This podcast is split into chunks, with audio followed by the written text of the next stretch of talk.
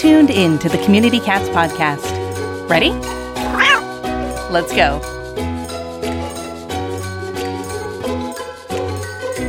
Welcome to the Community Cats podcast. I'm your host, Stacy LeBaron. I've been involved helping homeless cats for over 20 years with the Merrimack River Feline Rescue Society. The goal of this podcast is to expose you to amazing people who are improving the lives of cats. I hope these interviews will help you learn how you can turn your passion for cats into action.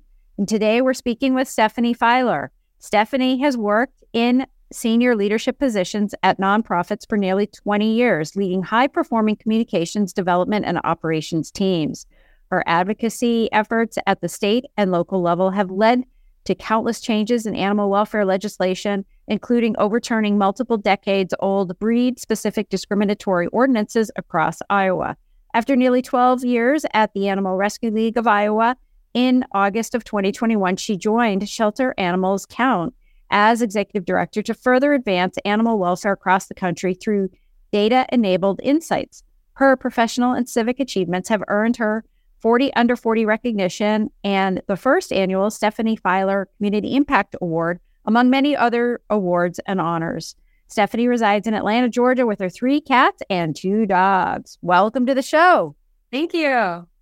So, we are talking all things statistics today. So, if you're driving along and you're thinking, oh, we can't talk about statistics in the car listening to this podcast, we're going to have everything that you need in the show notes. So, don't worry about that. There'll be PDFs to information and all that kind of stuff. But this is a great beginning, basic conversation about um, cats, community cat statistics, and what's going on with cats in animal welfare. So before we get there, I'm going to first ask you, why are you passionate about cats?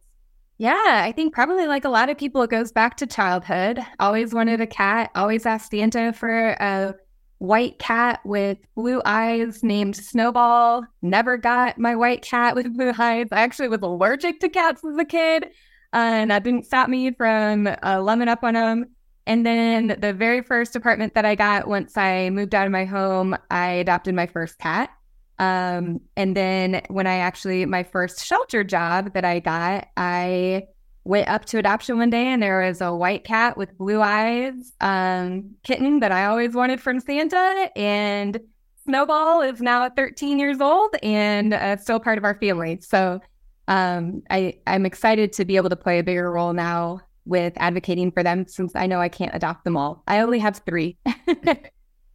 well, so being part of Shelter Animals Count, tell us first a little bit about the organization and then you know what are your thoughts statistically what your discoveries have been over the last year and a half or so uh, about about cats and in anything about community cats too yeah so, Shelter Animals Count, we were founded um, about 10 years ago, and the goal was to have a central, neutral um, data source where animal sheltering organizations, rescues, and government could safely and transparently contribute their data so we could look and understand what was happening in the animal welfare system as a whole.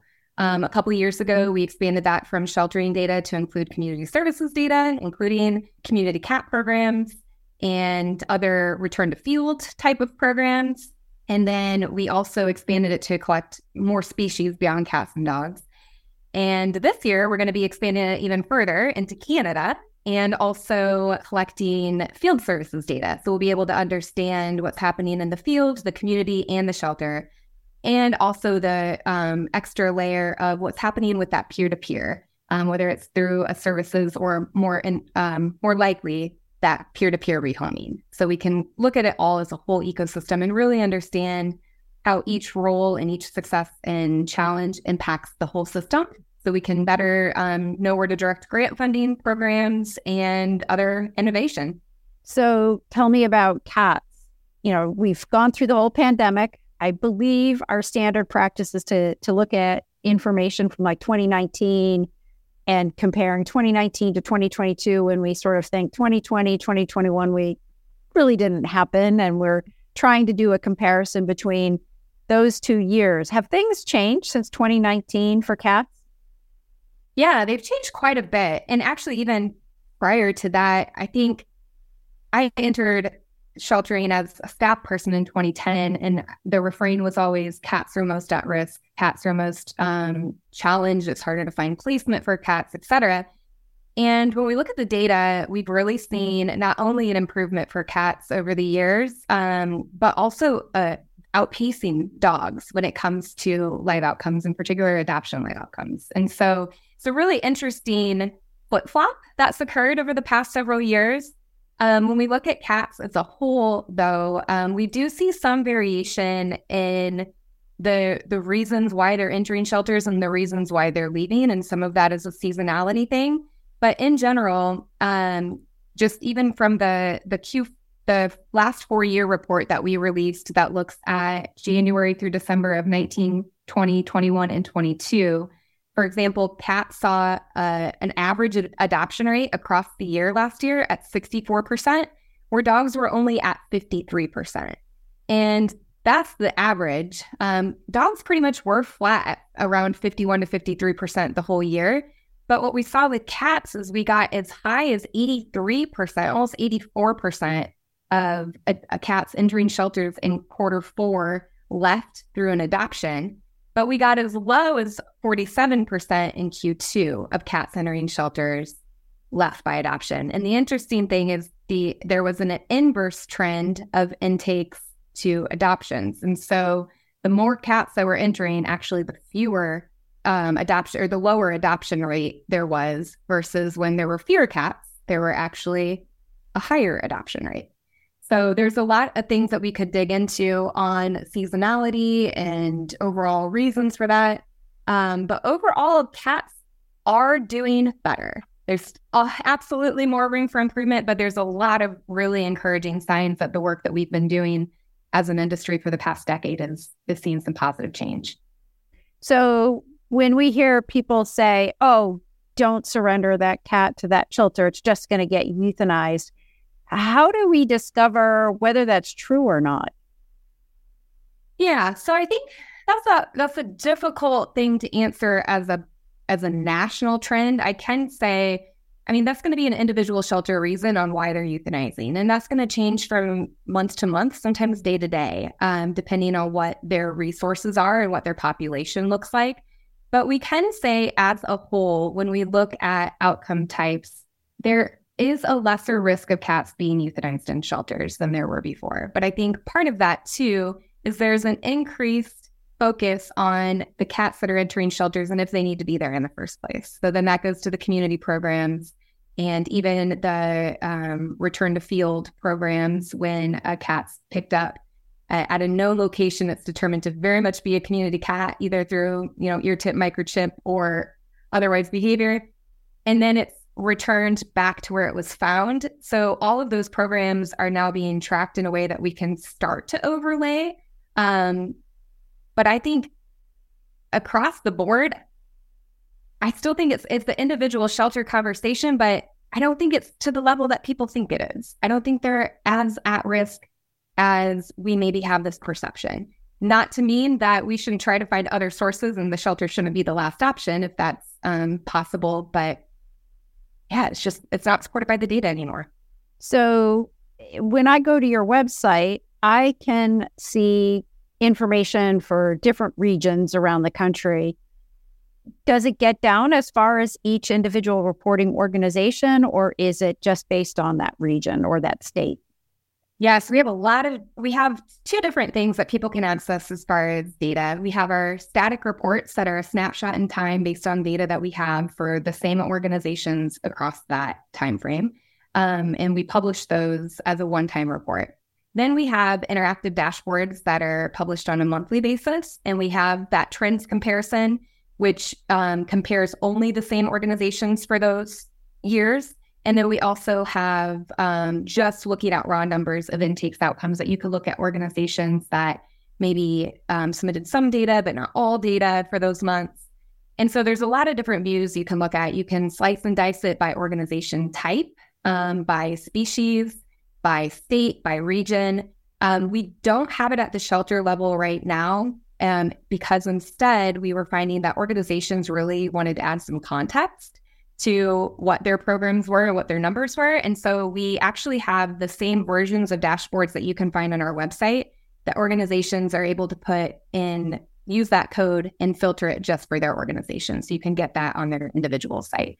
But using our dashboard, um, if you're looking at an individual state, um, you can then see how many organizations are reporting and then go out to see those organizations directly.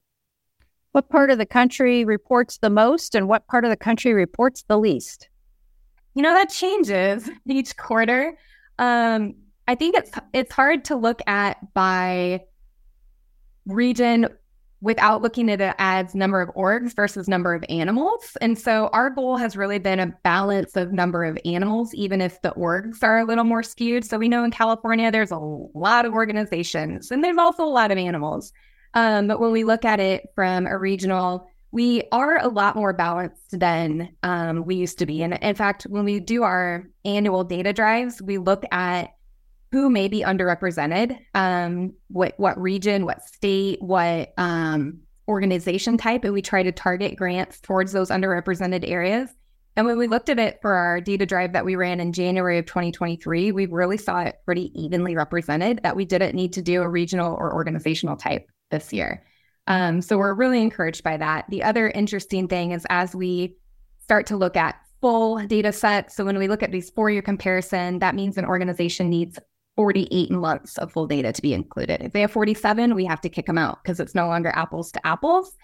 And so then when we um, look at the full data that we have and then the organizations that we have partial data, we can do some modeling to do some estimates, and the estimates are are still tracking um, as we have some of these fluctuations in who's reporting. So, I think overall we've done a lot of checks and balances to ensure that this is represent representative of what's actually happening.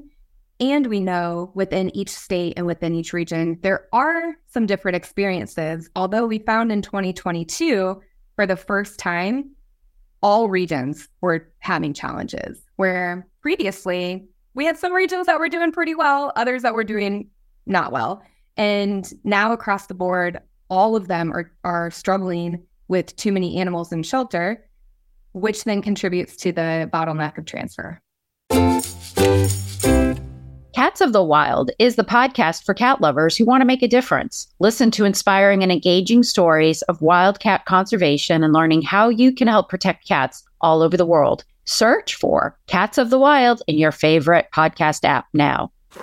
Do you want to make things easier on yourself and the others in your organization? Our friends at Doobert have teamed up with the Dallas Pets Alive and Spay Neuter Network teams, and together they have created the Companion Case Management Module.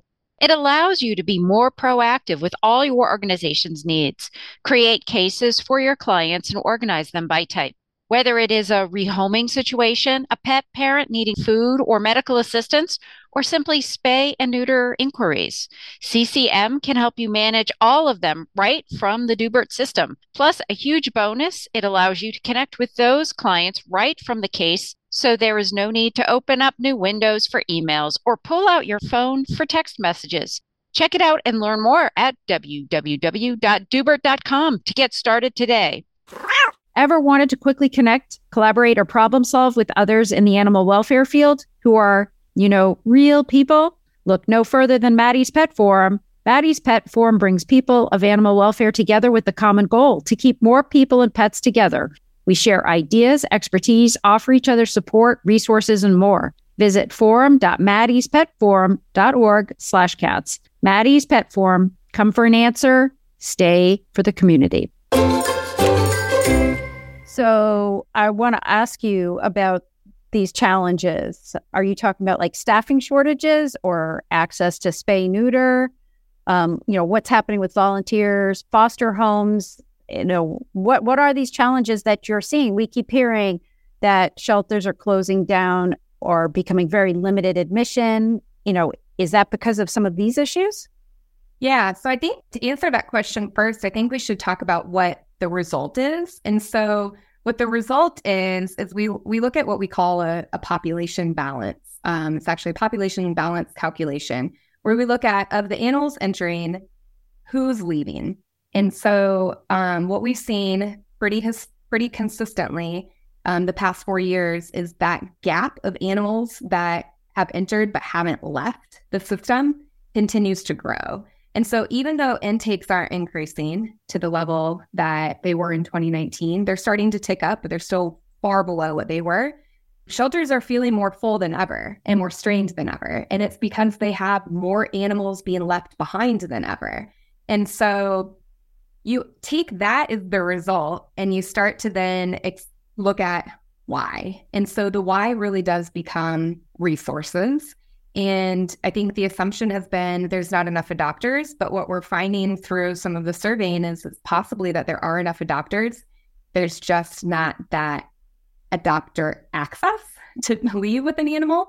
And that's when we're just looking at that outcome. And so we're finding that's all tied back to people, um, the people resources. And the primary ones, about 80% of shelters that we surveyed um, said that it's related to a lack of fosters, a lack of volunteers, and a need for more adopters, but even within, or sorry, uh, and then also a lack of staff.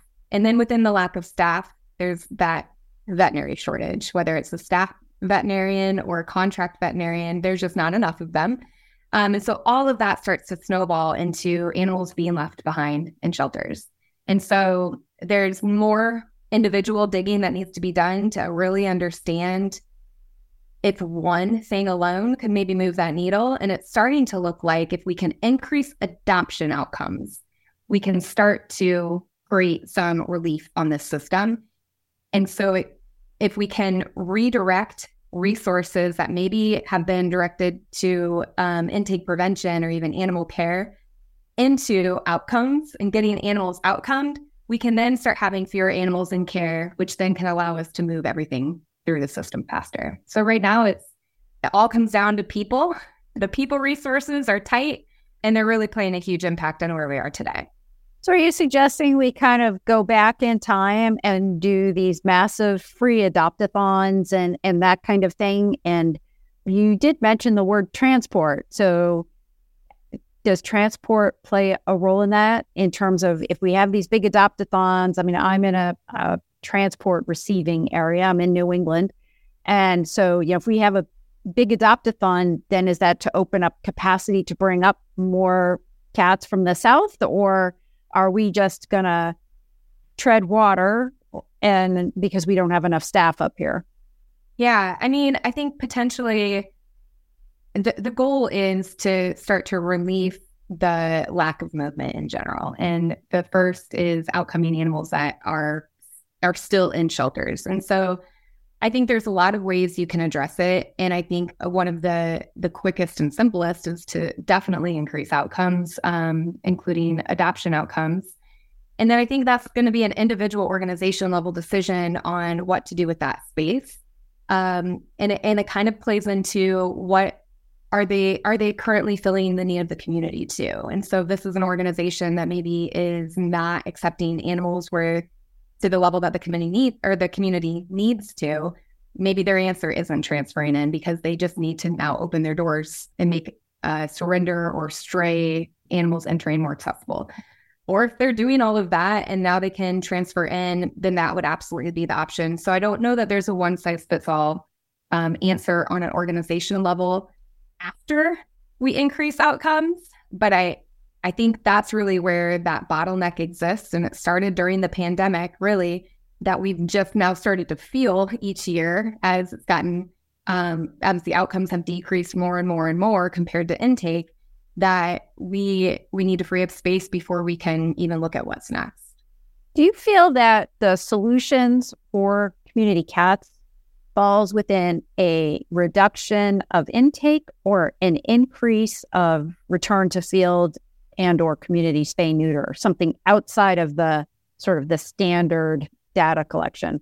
Well, so when we look at community cats, we are tracking it as a community service. And so we actually see for the da- the organizations that are reporting community services to us, um, about 51% of them are providing services to cats and about 49% are providing services to dogs.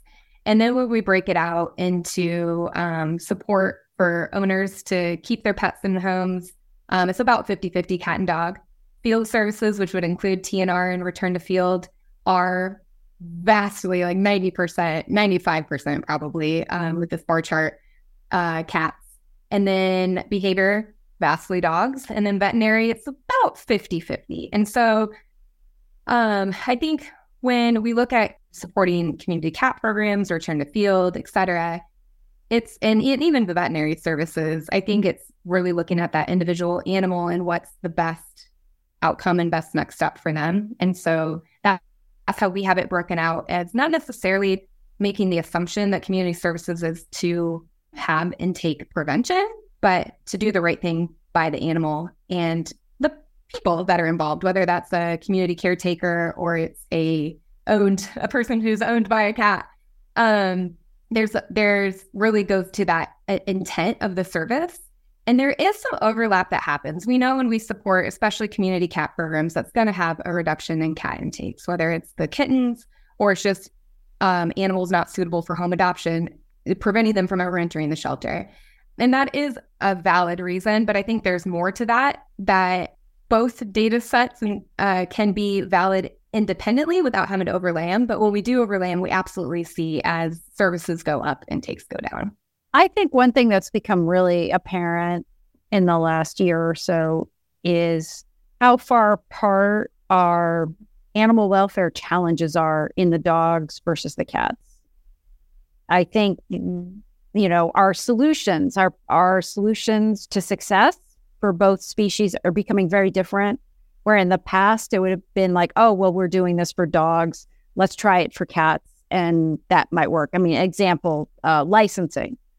Mm-hmm. you know dog licensing worked and you know so then maybe we think about it for cat licensing and that's sort of you know just taking a dog solution and moving it into but but yeah. the environment for cats is totally different than dogs. So we have this discovery process where the solutions for the dog challenges are different than the cat challenges that we have are you seeing that too yeah, I think that kind of gets into individual philosophy that I think is really interesting. And I it's something that I've kind of just personally have noodled around, even like when it comes to return to owner. We, for the past several years, the return to owner rates have been pretty consistent um, with cats, which are usually about a third to a fourth of what they are for dogs.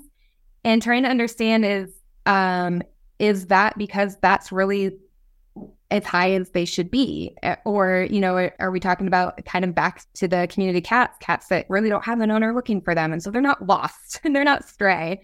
And so yeah i think there i think it is interesting to look at the broad application that we put across each species and even just understanding how cats have really started to outpace dogs with adoptions. And because of it they we're seeing fewer shelter euthanasias with cats than dogs and we're seeing it um, pretty consistent rate. Like last year, um, it was about six percent of cats that were that entered shelters had a, a shelter euthanasia outcome, and so that's incredibly low. And so if we look at, I think, what is it about cats and and why are they having a better outcome before when they had such a, a opposite experience um, the past decade? There can be a lot of theories on to our messaging the policies, yes, like the licensing and whatnot, but I think also really starting to get to as housing and the environment and the economy, all of the econ- economic environment is all changing. Cats are still really easy to care for and way more affordable, and they're way easier to allow in housing a lot of the times. And so that could be a, a reason. And and so I think what we tend to do in the shelter world is we're like, oh, well, if it doesn't apply to all animals, we shouldn't talk about it. And I think here's an opportunity to say, you can't have a dog, get a cat, and we can get them an animal. Um, just as we would say, you can't have a large dog, get a small dog, or you can't have a puppy, get a senior dog. Um, so I think it, it really is something that we don't have a lot of information to necessarily track on the sheltering data side, but it, it's worth looking into on a case study to see what's working for orgs and why. But across the board, across the country, every region, we're seeing it's working for cats in general. Something's working for cats in general. We had in January alone, comparing the past three years, 72% of cats left through an adoption. That's incredible.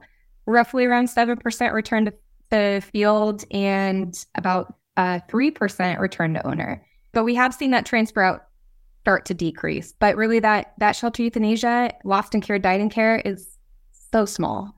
And I don't remember in my sheltering history having it be that small. It was always always the, the number we were trying to reduce. And and here we are. Doesn't mean there's not room for improvement, but I think we've seen a lot of good changes.